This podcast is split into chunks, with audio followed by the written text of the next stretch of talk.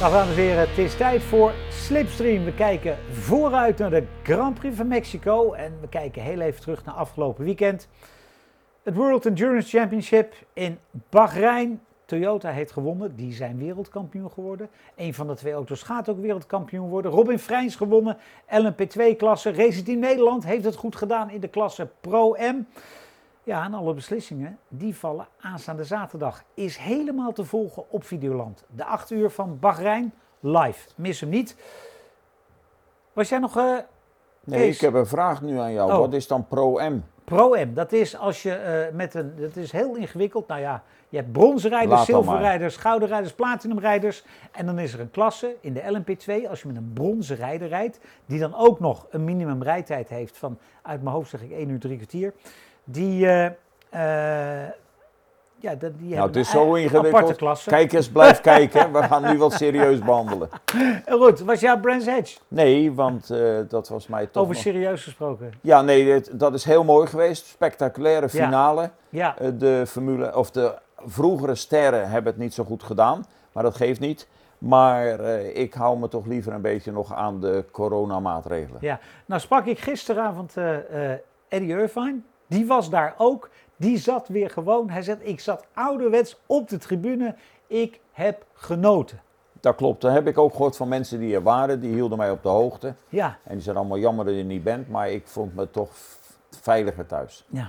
Kees, we hebben een heleboel waar we doorheen moeten werken. Ja. Eh, voordat we het over Mexico gaan hebben zelfs nog. Eh, nou, laten we bovenaan beginnen. Eh, Andretti en Sauber, deal schijnt geklapt te zijn. En nou schijnt die geklapt te zijn omdat die Zweed het niet leuk vond dat er berichten naar, naar buiten kwamen waar hij eh, het niet mee eens was. En toen heeft hij een extra eh, puntje in de deal willen zetten. En toen zei Andretti, dan doen we het niet. Begrijp dat dat gebeurd is. Nou ja, jammer. Maar aan de andere kant denk ik eh, dat het ook ja, voor Sauber op zich, of voor Alfa Romeo, hoe je Nee. het wil noemen, niet zoveel uitmaakt. Want dan moeten ze gewoon op deze voet doorgaan. En daar zat een, een beetje stijgende lijn in. En ik begrijp dan dat de eigenaar ook wat meer geld er wil insteken.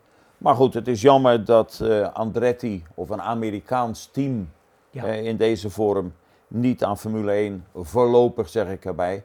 Want dat kan nog best binnen een paar maanden. En anders misschien binnen een jaar. Binnen een paar weken ook, oké. Precies, kan dat veranderen. Dus Ja. eh, dit verhaal is nog niet ten einde. Nee, overigens ga ik nu wel vanuit dat we binnen nu een afzienbare tijd weten wie er naast eh Valtteri Bottas komt te zitten. Want dat zullen ze nou toch wel redelijk snel erdoor kunnen duwen, niet? Ja, maar misschien is dat wel dan gunstig voor Giovinazzi. Dat eh, de, de, de ei- zeg maar, de originele eigenaar het team behoudt. En dat die daar gewoon blijft. Want er is eigenlijk ook geen reden, behalve als het bijvoorbeeld Amerikaans team zou worden. Maar om die jongen te vervangen. Eh Valtteri Bottas, over zijn teamgenoot gesproken. Die eh, wil graag naar Zuid-Afrika. Wat een verrassing, Kees. Nou ja, ik ben blij, hartstikke blij dat hij daarmee komt. eh, drie weken nadat ik dat voor het eerst gezegd heb. Ja, En ja, ik kan daar niks anders op zeggen. Een goed idee, Louis. Ja nou begrijp ik wel dat het eh Kialami schijnt wel lastig te zijn. Er, zijn. er is een kamp dat zegt eh, dat kan echt gaan gebeuren, maar er is ook een heel groot kamp dat zegt het wordt toch nog wel lastig. Zeker voor de komende twee, drie jaar. Dan zou je echt weer verder weg moeten denken. En ik vind het jammer, want ik heb in Zuid-Afrika op Kialami altijd kostelijk vermaakt. Mooie wedstrijden. Je zit, eh, als je vroeg in het seizoen gaat, is het daar nog ja, een beetje nazomer. Fantastisch.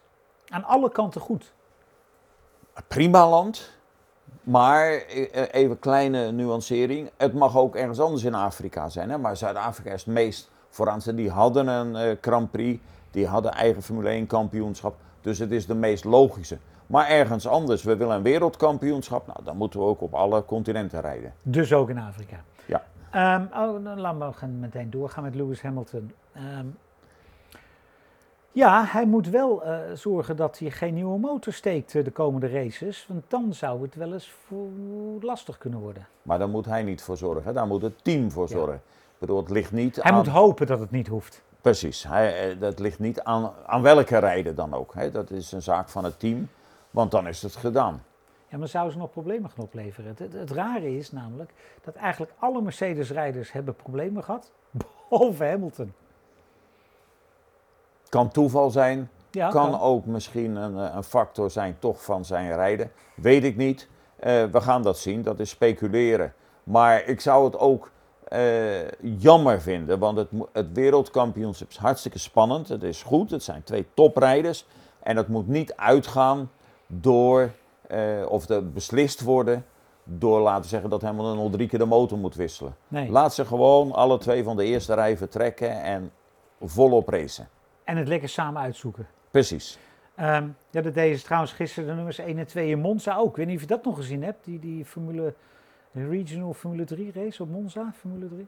Nee, nee. Nou, die sloeg uh, de tweede chicane even over. En uh, de een uh, begon te vliegen en die, toen hij neerkwam, reed zijn teamgenoot meteen de baan af. En er kwamen op Twitter nog wel wat dingen voorbij van dat het allemaal te gevaarlijk is. Zeg ja, wat te gevaarlijk is, is dat je daar een stuk asfalt hebt waar je overheen kan. En dat rijders, die tegenwoordig veel achter de simulator zitten, of op de simulator zitten, denken. Dat kan in de simulator, dus dat kan nu ook. Alleen dan vlieg je in één keer heel hoog en dan doet het heel veel pijn als je neerkomt. Eigenlijk um, denk ik, misschien is het daar wel te veilig, want er is geen respect meer. Geen respect voor de baan, geen respect voor de bocht en geen respect voor elkaar. Maar ja, dat respect is natuurlijk een trend waar, die je overal Gaan we het straks over hebben. We, gaan, we hadden het heel ergens anders over. Oké, okay, uh, laten we het... Want we hebben het toch over Mercedes. Mensen hebben het weer over die truc met die derde uh, met het derde element, wat, hè, waardoor die, die, die, de, de, snelheid op het rechte stuk hoger wordt. Als ik naar Mexico kijk, ja, dan zijn er niet echt super, super snelle bochten. Dus dan zou het daar wel eens een voordeel kunnen zijn. En dat rechte stuk is lang. Maar natuurlijk is het een voordeel of het voordeel groot genoeg is om daar zeg maar dominerend te zijn, dat geloof ik niet. Maar het systeem heeft overal een voordeel. Alleen op de ene baan, hè, laat zeggen, Qatar kan het wel eens een heel groot voordeel zijn. Maar in Mexico is het een voordeel, maar of dat groot genoeg is om, wat ik denk, de achterstand daar op Red Bull goed te maken, dat, dat gaat blijken. Ja, overigens zegt Mercedes zelf ook dat ze, dat ze absoluut niet favoriet zijn hè, daar. En dat ze verrast waren dat ze verslagen zijn in Austin. Dankjewel zeg ik dan weer. nou ja, nogmaals, uh, Hamilton had, was daar de snellere en was daar, uh, had de betere auto. Maar Mercedes moet niet verrast zijn, want ze hebben het zelf laten liggen in de strategie.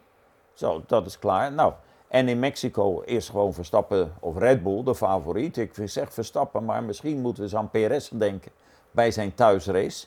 Maar in ieder geval, Red Bull is daar de favoriet. Ja, maar ik ga er toch wel vanuit dat Perez achter Verstappen gaat rijden en dat hij in ieder geval een telefoontje krijgt van vriend, zullen we dat heel even omdraaien, mocht het zo zijn. Natuurlijk wil jij graag je thuis Grand Prix winnen, dat begrijpen we allemaal. Maar uh, hier gaat het teambelang toch even voor. Dat zou je kunnen denken. Daar is, uh, geloof ik, later nog een aardige vraag over. Maar dat zou je kunnen denken. Weet je, maar uh, ieder team heeft zo zijn eigen beweegredenen. Ja, ja jij, jij zegt van, ik zit er meteen erbij te zoeken. Uh, Mercedes en Red Bull uh, willen alles op de constructeurstitel zetten. Dat is financieel natuurlijk uh, belangrijker. Wat zou uh, in de laatste wedstrijd de voorkeur hebben? de constructeurstitel of een wereldtitel voor Max? Vraagt een van onze trouwe kijkers. Nou ja, daar heb je gelijk een antwoord over dat telefoontje van jou aan Perez. Als bijvoorbeeld je de constructeurstitel het belangrijkste vindt, dan maakt het voor jou niet uit. In dit geval voor Red Bull of Perez wint of Verstappen. Ja. Dat maakt niet uit. Persoonlijk ga, zou ik gaan voor de rijderstitel, want dat is de meest aansprekende. Die herinnert iedereen zich ja. hè, en veel minder die constructeurstitel. Maar ja, gaat het om je geld? Hè? Bijvoorbeeld Frank Williams, hè, die interesseert het helemaal niet welke rijder wereldkampioen of of hij die, die titel überhaupt pakte. Die zei, wij maken die auto. Die vond ook dat iedere rijder in zijn auto wereldkampioen kon worden. Had, had hij een tijdje ook goed voor elkaar? Exact, exact. Dus dat interesseerde hem niet. Maar die wilde gewoon een beloning voor uh, Patrick Het en zichzelf. Wereldkampioen constructeurs, veel belangrijker. Dus ja, dat is een, een, bij iedereen moet dat zelf invullen. Ik zou voor de rijderstitel gaan, want uiteindelijk noemen we dat ook zo. En de, nou, laat ik zeggen, de hele wereld kijkt naar die rijden. Ik denk als wij uh, heel simpel. Als je dit, dit jaar kijkt, als Hamilton wereldkampioen wordt, dan is hij de eerste die acht keer wereldkampioen is. En of Mercedes nou wel of niet bij de constructeurs wint, staat daar, ja, is eigenlijk onbelangrijk. Net zo dat als hij het niet wordt, is het gaan draaien door Max Verstappen en zijn eerste wereldkampioenschap. Dus, dus we hebben het nooit over die constructeurs, eigenlijk. Zelden. Zelden. En een PR-man kan uiteindelijk ook, hè, stel dat we de situatie krijgen, Verstappen wereldkampioen rijders en Mercedes, dan maakt een PR, wij zijn voor de zoveelste keer. En dan kan je een stickertje op die auto doen. En alles. Dus uh, ja, is de invulling persoon, uh, van ieder persoonlijk. En mijn invulling zou zijn de rijder. Ja, dan gaan we toch, uh, ja, toch even naar de foto. Want we hebben het over Mexico en we hebben het al even gehad over vroeger en we hebben het al even. Dus ik ga deze foto even neerzetten, Kees. Ja, dat is. Nou ja, ik, wil, ik wilde zeggen, dat is een mooie foto, maar het zijn twee heren. Dat waren twee hele moedige, snelle. En die komen uit een tijd uh, dat autoracen nog levensgevaarlijk was. Beide hebben dat ook met hun leven moeten uh, bekopen. En het gaat natuurlijk om Pedro Rodriguez, Mexicaan, en Zwitser Jo Sievert. En uh, waren ooit, nou ja, in, nou hun ja, in hun laatste jaar teamgenoten bij BRM. Ja. Maar bijvoorbeeld wat, ja, en geweldig snelle rijders, moedig hè. En uh, nou, hier zie je dan de, de reclameuiting. Dus dit is een foto van het Porsche-team. Ja, waar ze, waar ze, bij Porsche waren ze ook teamgenoten. Ja. Um, vorig jaar, vorig jaar, vorige week was het 50 jaar geleden dat uh, Sievert verongelukte op Brands Hatch. Um, het, ja, het bizarre eigenlijk, Kees, is dat ze waren teamgenoten bij BRM, ze waren teamgenoten bij Porsche. Het waren, ze raceten uh, alles wat los en vast zat. De Grand Prix van Mexico werd dat jaar gecanceld nadat Pedro Rodriguez zich doodreed op de Norrisring. Ook een, interserie race, even tussendoor een beetje geld ophalen en die reed zich dood. Um, daardoor werd de Grand Prix van Mexico gecanceld. Was er op Brands Hatch een wedstrijd om het wereldkampioenschap, het tweede wereldkampioenschap van Jackie Stewart te vieren. Een soort race der kampioenen. En daar reed Sievert zich dood. Ja.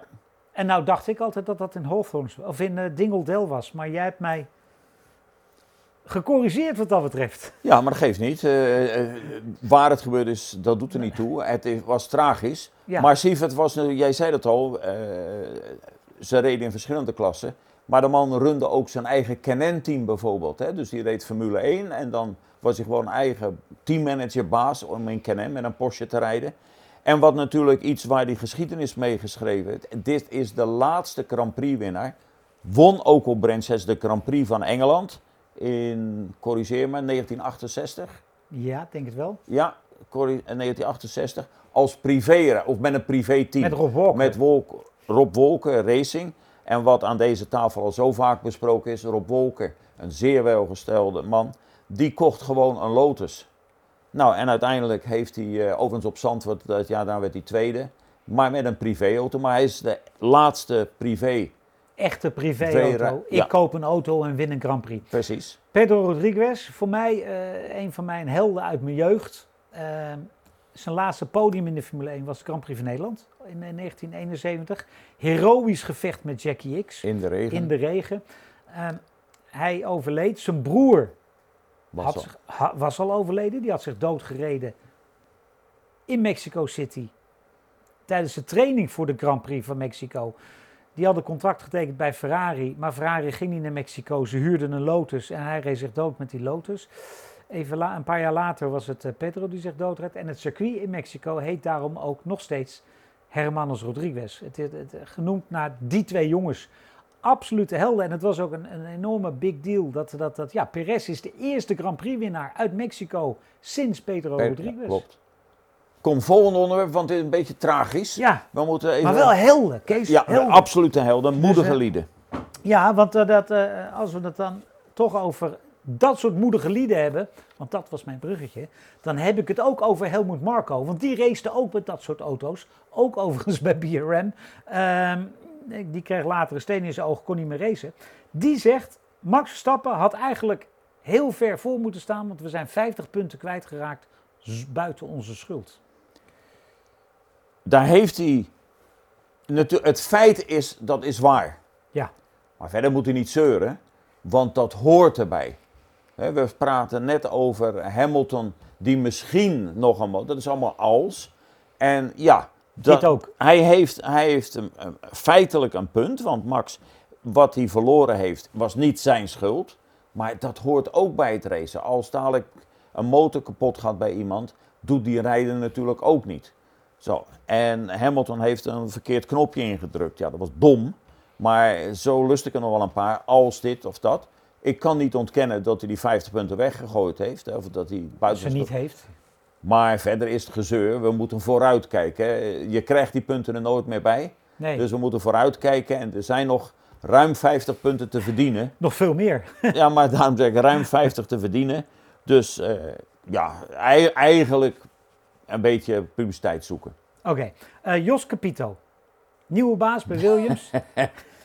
ja, Ja, ik moet dat toch zeggen. Deze man heeft hij zegt aan Williams, Williams heeft het in zich om weer wereldkampioen te worden. Ik vind dat een mooie opmerking, want ik moet dat toch zeggen. Deze man heeft aan een medicijntrommeltje gesnoven. Kees, het, Ja. het zou toch kunnen? Ja, alles kan, zou kunnen, maar wij kunnen dit ook zeggen. Zeg nou, wij willen over tien jaar meedoen in de Formule 1. Ja? Ja, nee, nee ik vind dit zo'n zo'n opmerking. Ja, maar dat zeggen wij niet, want weet je hoe oud jij bent over tien jaar? Dat weet. Nou ja, dat, dat, dat, dat- Nee, dat- maar- Marco is eh, een Ja, stukje ja, ouder, hè? Dus nee, nee, maar ik bedoel, dit zijn toch opmerkingen. Dan denk ik, ja, heb je niks beters te We vertellen. willen over tien jaar weer wereldkampioen ja. worden. ja, maar dat willen ze allemaal. Ja, dat, dat, dat zit er wel in, hè? Werk nou in stilte. Zorg nou dat die auto's beter worden. Dat volgend jaar nieuwe reglementen, nieuwe kansen. Ja, zorg nou dat je dan een stukje verder op de grid staat. En dan werk je daar in stilte aan en dan ben je er. Maar om nu te roepen over tien jaar. Kijk, als je had gezegd over drie jaar is niet realistisch. Maar je zegt, nou ja, oké, ambitieus. Gas, gas erop. Maar over tien jaar de vraag is, eh, is die überhaupt dan nog bij Williams? Ja, Overigens even over, zeg ik net, nieuwe auto's hè, volgend jaar. Dat is ook interessant. Hè? Officieel, bij de introductie zou die auto drie tot vier seconden langzamer nee, zijn. is hij al niet meer. Maar dat is die al niet meer. Met een beetje geluk voor de regelgever is die een halve seconde langzamer, maar misschien wel sneller. Ja, Ook interessant. Er Mooi, is hè? nog geen meter gereden. even ter verdediging eh, bij Jos Capito. Zo heel stilletjes bij Williams hebben ze het wel veel beter voor elkaar dan de laatste jaren. hè? Maar daar zeg En ik daar ook- mag, hij, daar mag hij wel de credit. Ja, maar dan moet hij dat zeggen. Jongens, Ja. als we deze lijn doortrekken, dan kan het misschien zijn dat we weer voor, om het podium mee gaan doen. Maar nou zeggen tien jaar, ja, dat wil ik ook. Maar eh, nee. Ferrari heeft eh, het gat met Mercedes gedicht, zegt ze, zeggen ze. Vooral op, alleen op motorisch vlak. Maar ja, dat is dan ook alleen de motor. Ik heb het niet gezien. Ja, maar, maar gedicht. Ze Ja, denken dat ze ze, denken dat ze- motorisch. Ja, Ja, daar moet ik dan bij zeggen dat de motor van Mercedes niet meer is wat het was. Dat door ook een regelverandering. Maar goed, het gaat er toch niet om of ik het gat met de motor gedicht heb. Ik moet gewoon vooraan rijden. En dat doen ze niet. Ze rijden mee. Hè. Vorige week al genoteerd, keurig, weer een vierde plek. Ja. Maar ze zijn toch geen rij. Wij hebben het net al gehad. We gaan Perez, eh, dus Red Bull en Mercedes gaan winnen in Mexico. We hebben niet Ferrari genoemd. Nee. Dus eigenlijk dezelfde categorie als Williams. Over tien jaar wereldkampioen worden. Dat, nou ja, de geschiedenis van Ferrari, dat, dat, eh, ik weet niet in hoeveelste jaar ze nu zitten, maar zo 20 jaar duurt dat meestal, hè, voordat er weer een glorieperiode komt. Ja. Ehm, er is een, eh, een eh, mensen hebben kunnen stemmen, populairste Formule 1 coureur.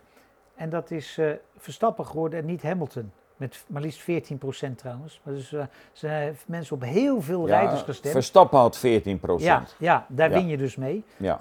Eh, dat is bijna, bijna de verkiezing in Nederland. Ehm, nou, Dominicali, die verbaast zich daarover. ja, ik verbaas me dan weer dat Dominicali zich daarover verbaast. Dat- ja. ja, ik ook. Ja.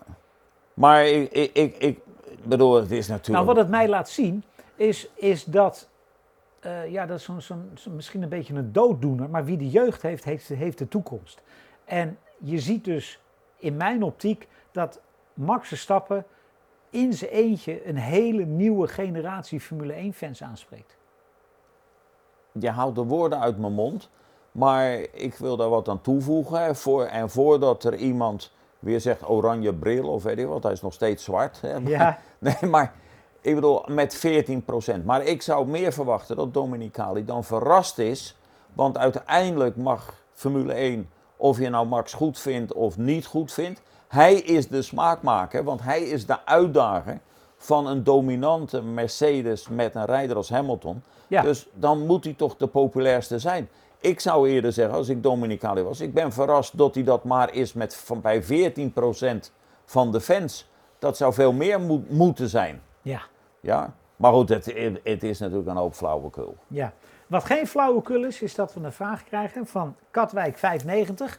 Jij riep al heel gauw, oh, dat is Jan de Visser uit Katwijk. Zou dat dan een garnalenvisser zijn? Maar goed, gezien de enorme techniek die er nu in de Formule 1 is, hoe ging dat in de jaren 70, 80? Hoe werden rondes getimed? Contact met het team? Welke data? Ehm, windtunnels? Ho maar, want, want, want langzaam een paar punten. Ja. Hoe werden de rondes getimed? Dat werd toch gewoon met de hand gedaan met een stopwatch. Meestal deed de vriendin dat van de rijder. En in de controletoren, daar zaten ook mensen die deden dat nog met de hand. Ja.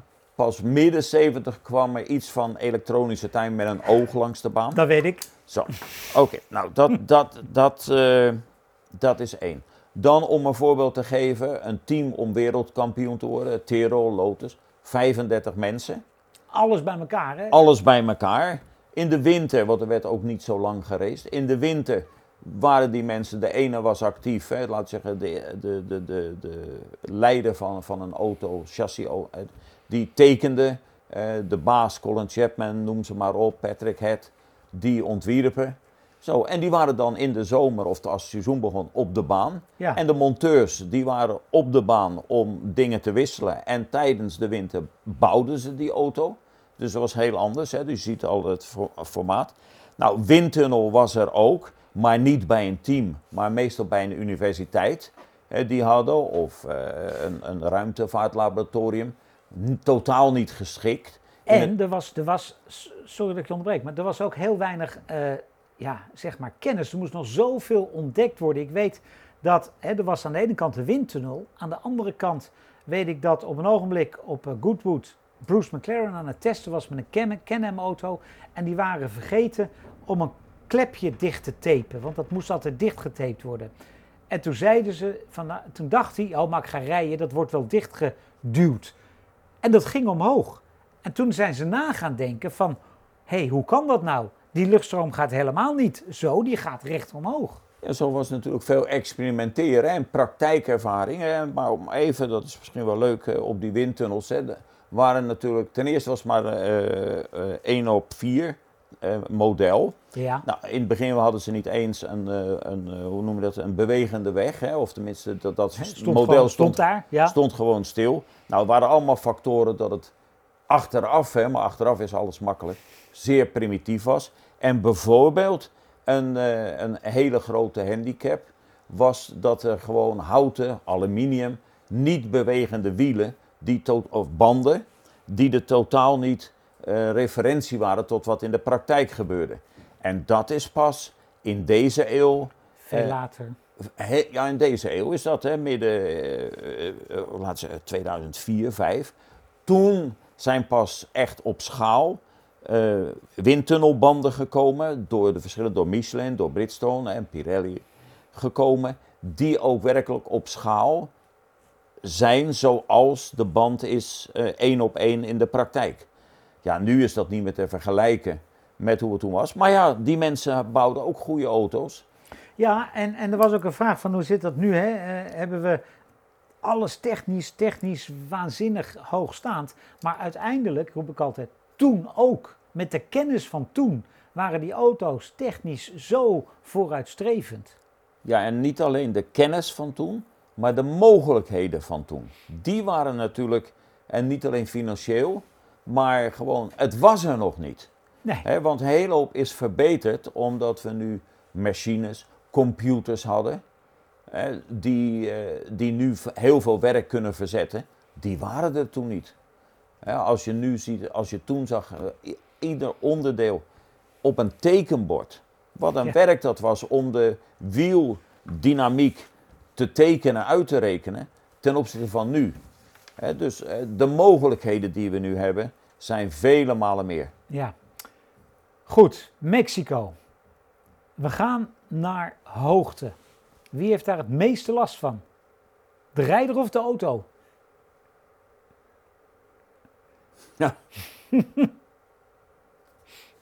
Nou, laat ik dan de derde factor noemen, de motor. De motor? Die heeft daar het meeste last van. Ja. En dan, Ja. De, en dan de Mercedes schijnbaar meer dan de, dan de Honda motor. Dat kan, ja, daar lijkt het in ieder geval op. Dat kan, maar net als in eh, Amerika kunnen er verrassingen zijn. Daar lijkt het op, maar ik vind dan, eh, ja, dan heeft Honda dat goed van elkaar. Die hebben daar goed over nagedacht. En waarschijnlijk een efficiënter eh, inlaat en, en turbo. Ja, dus, maar ik denk dat, het- dat, dat het meeste, eh, of het grootste probleem is voor de motoren, Ja. mensen en voor de motor. Nou zitten we op 1600 meter. Nou is er een minimale bandendruk. Is dat nog van invloed? eh, Is daar nog een, relatie tussen de hoogte? Kan die druk naar beneden? Moet die omhoog? Moet die, eh, worden de banden te warm? Nou, dat te warm, dat heeft daar niet, eh, dat, dat heeft niet zo met die hoogte te maken. Zo, en die bandenspanning, die, die pas je natuurlijk aan. En, die moet je aan mogen passen dan in dit geval.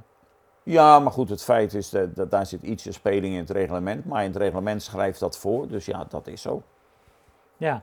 Ehm, en dan gaan we dus een strijd zien tussen Red Bull en Mercedes. Ik kan nu al niet wachten eigenlijk, Kees.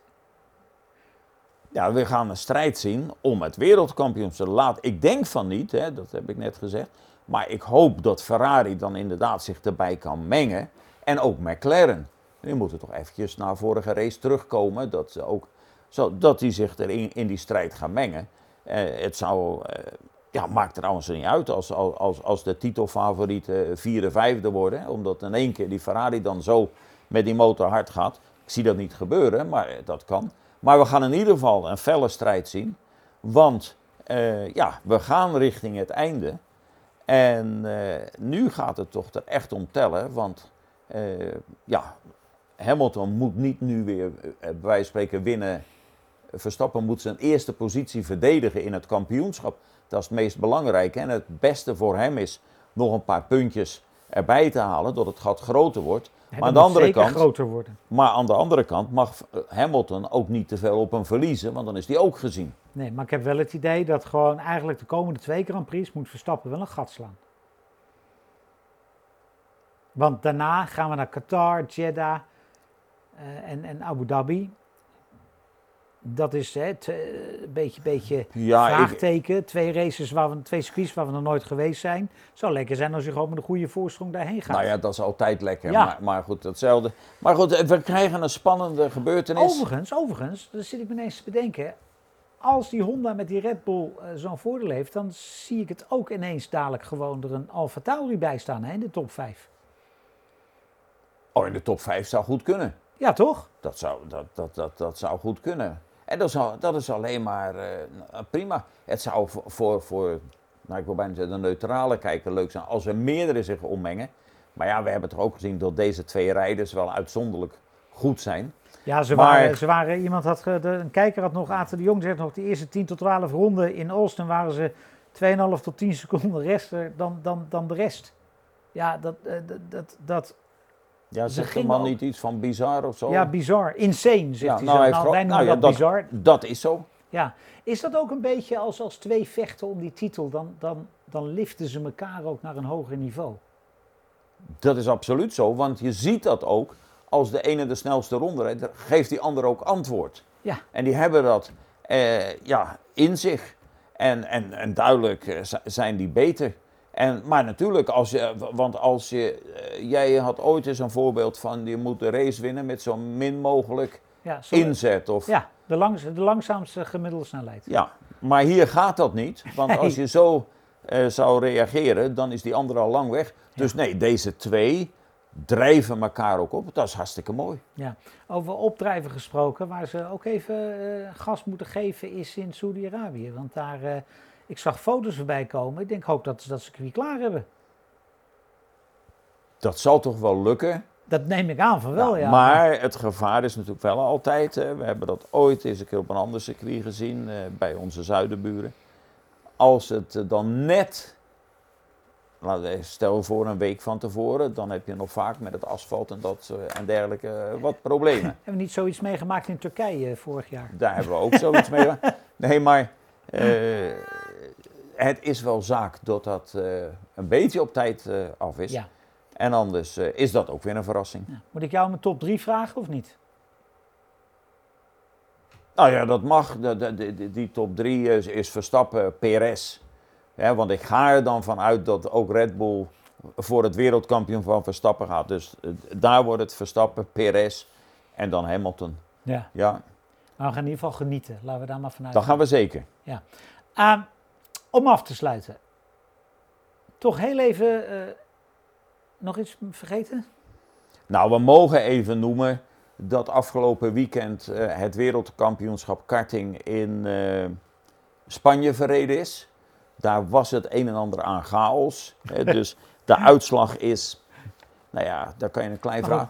Maar wat heel leuk was, dat een Japanner is wereldkampioen geworden, een Nakamura. Ja. Zo, dat is nog nooit vertoond, dus dat, dat is hartstikke goed. Overigens ook in die andere klasse een Fin. En eh, het was ook mooi om te zien dat er twee Nederlanders. Een Nederlandse vertegenwoordiging was niet zo groot, dat is jammer. Er zijn Ja. betere tijden geweest. Maar twee eh, Nederlanders hebben het goed gedaan. Want als je in een veld van eh 101 rijden, was het geloof ik, in de finale komt, dan heb je het gewoon goed gedaan. En, eh, ja. Volgens mij René Lammers startte net buiten de top 10. ja, en die is eh, in de finale dan eh, twintigste geworden. Ja, iets teruggezakt, maar... Ja, en een andere Nederlander uit jouw gemeente Jens Treur, ja, is vijftiende geworden. ja. Ja. En die is, dat is wel mooi, want dat zit al bij een jongen die is een beetje onder de radar. Maar dan ineens, plop, bij dat evenement staat hij er wel. Ja, en eh, ik bedoel, vijftiende, dan ben je geen wereldkampioen. Maar dan mag je wel trots op zijn dat je die prestatie geleverd hebt. Ja, heel goed. Dan wil ik afsluiten. Jeffrey Herlings. Het was niet zijn weekend.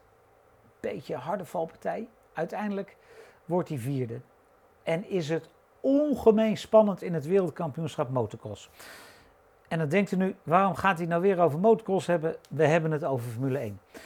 Nou, dat zal ik u zeggen.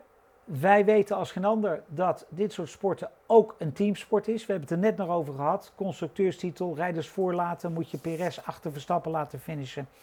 De laatste ronde van de tweede manche reed Herlings een seconde of 7, 7 achter Antonio Caroli. Een van de grootste, beste motocrossers aller tijden.